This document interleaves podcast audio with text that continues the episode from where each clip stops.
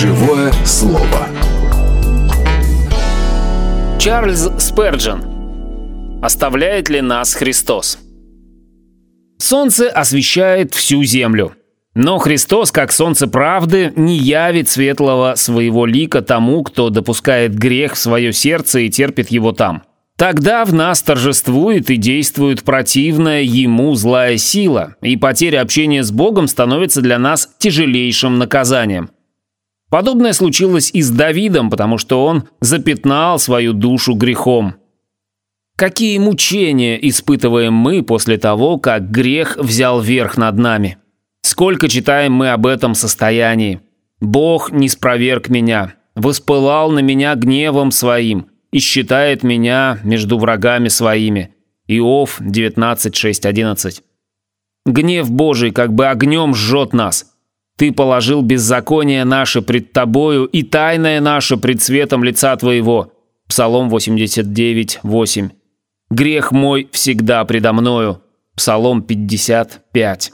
Ермо беззаконий моих связано в руке его, они сплетены и поднялись на шею мою. Он ослабил силы мои. Плач Иеремии 1.14.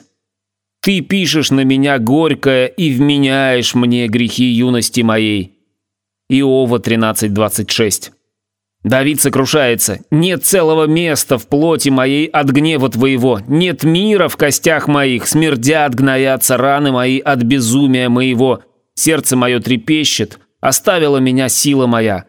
Псалом 37, 4, 6, 11. Наша свежесть исчезает, как в летнюю засуху. Псалом 31, 4.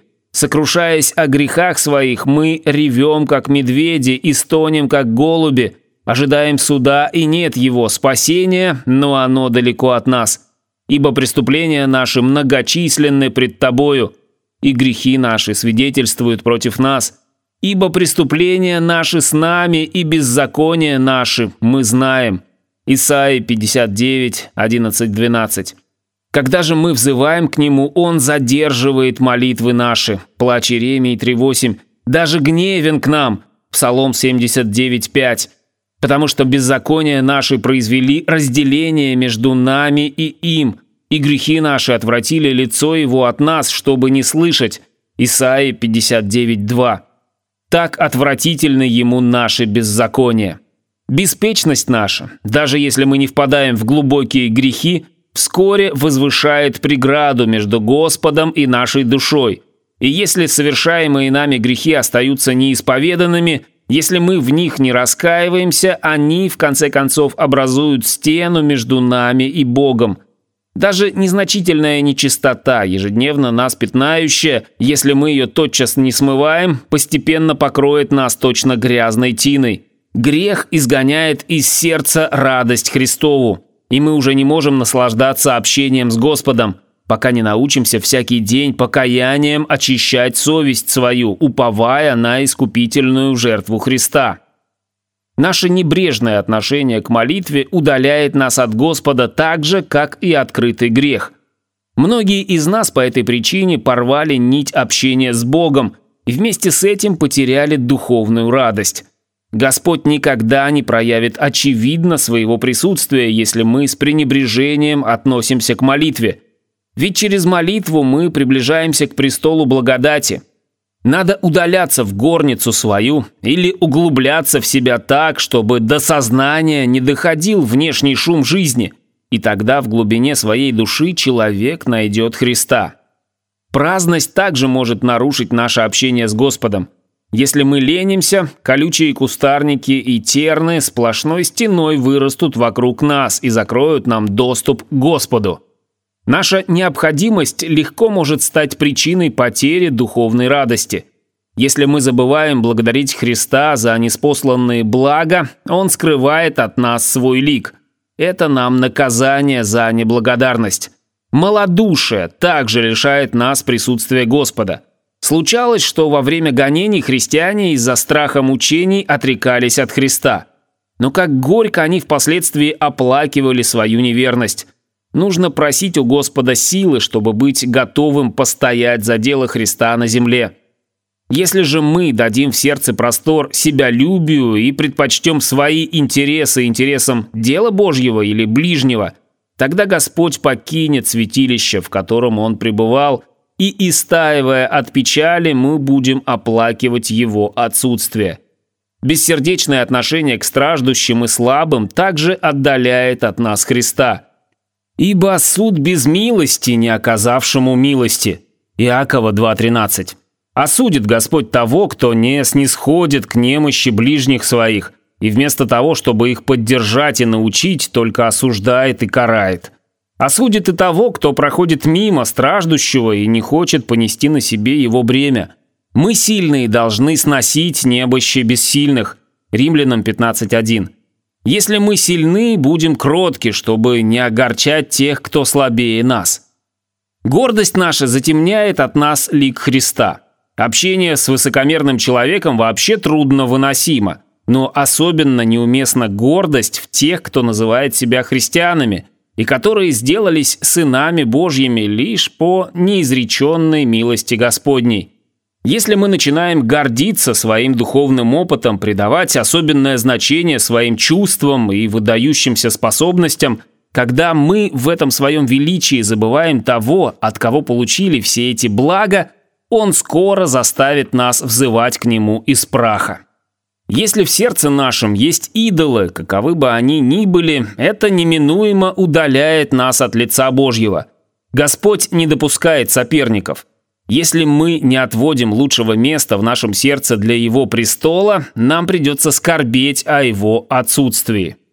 Недоверие Богу и заботы житейские также удаляют Его из сердца человека – если мы не можем доверить Господу самих себя и все, что мы имеем, Он не войдет в наше сердце.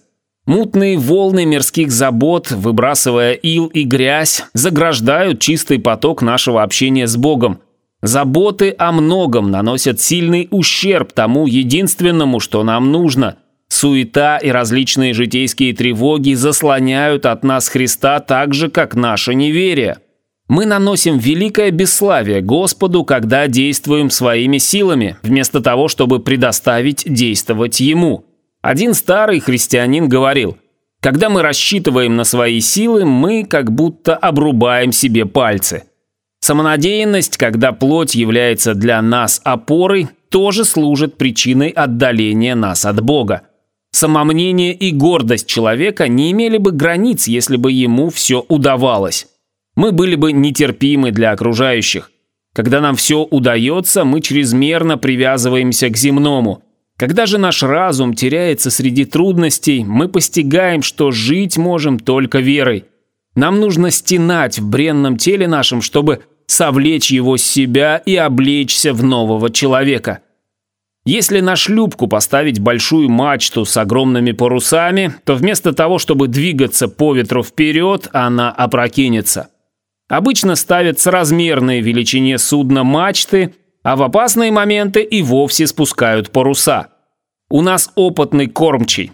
Он знает, какие паруса нужны нашей лодке, чтобы она безопасно плыла по Житейскому морю, минуя мели и подводные камни. Паруса – это земные блага, неспосланные нам Богом. В силу своей испорченности и самоуверенности мы могли бы возгордиться, если бы имели слишком много – чем отдалили бы от себя Господа.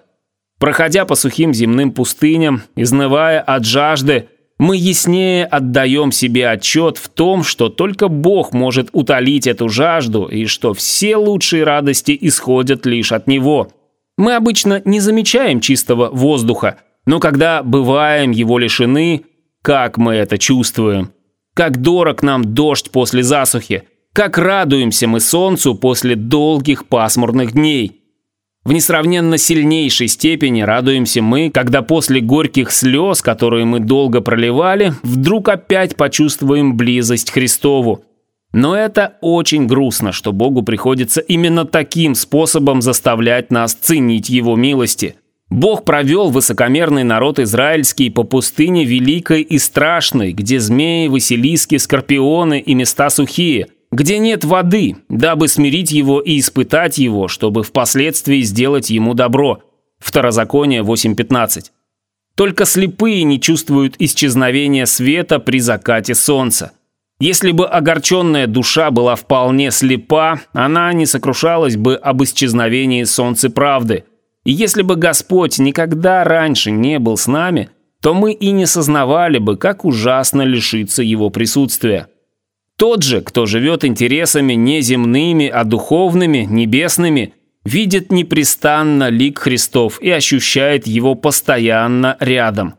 Нам необходимо бодрствовать для того, чтобы Христос постоянно пребывал в нашем сердце. Нужно отметить, что духовное состояние каждого из нас весьма своеобразно. В одной душе преобладает страсть, в другой – зависть, в третьей – беспечность, но всякое отклонение от той правды, которую открыл нам Дух Святой, неминуемо ведет к разобщению с Богом.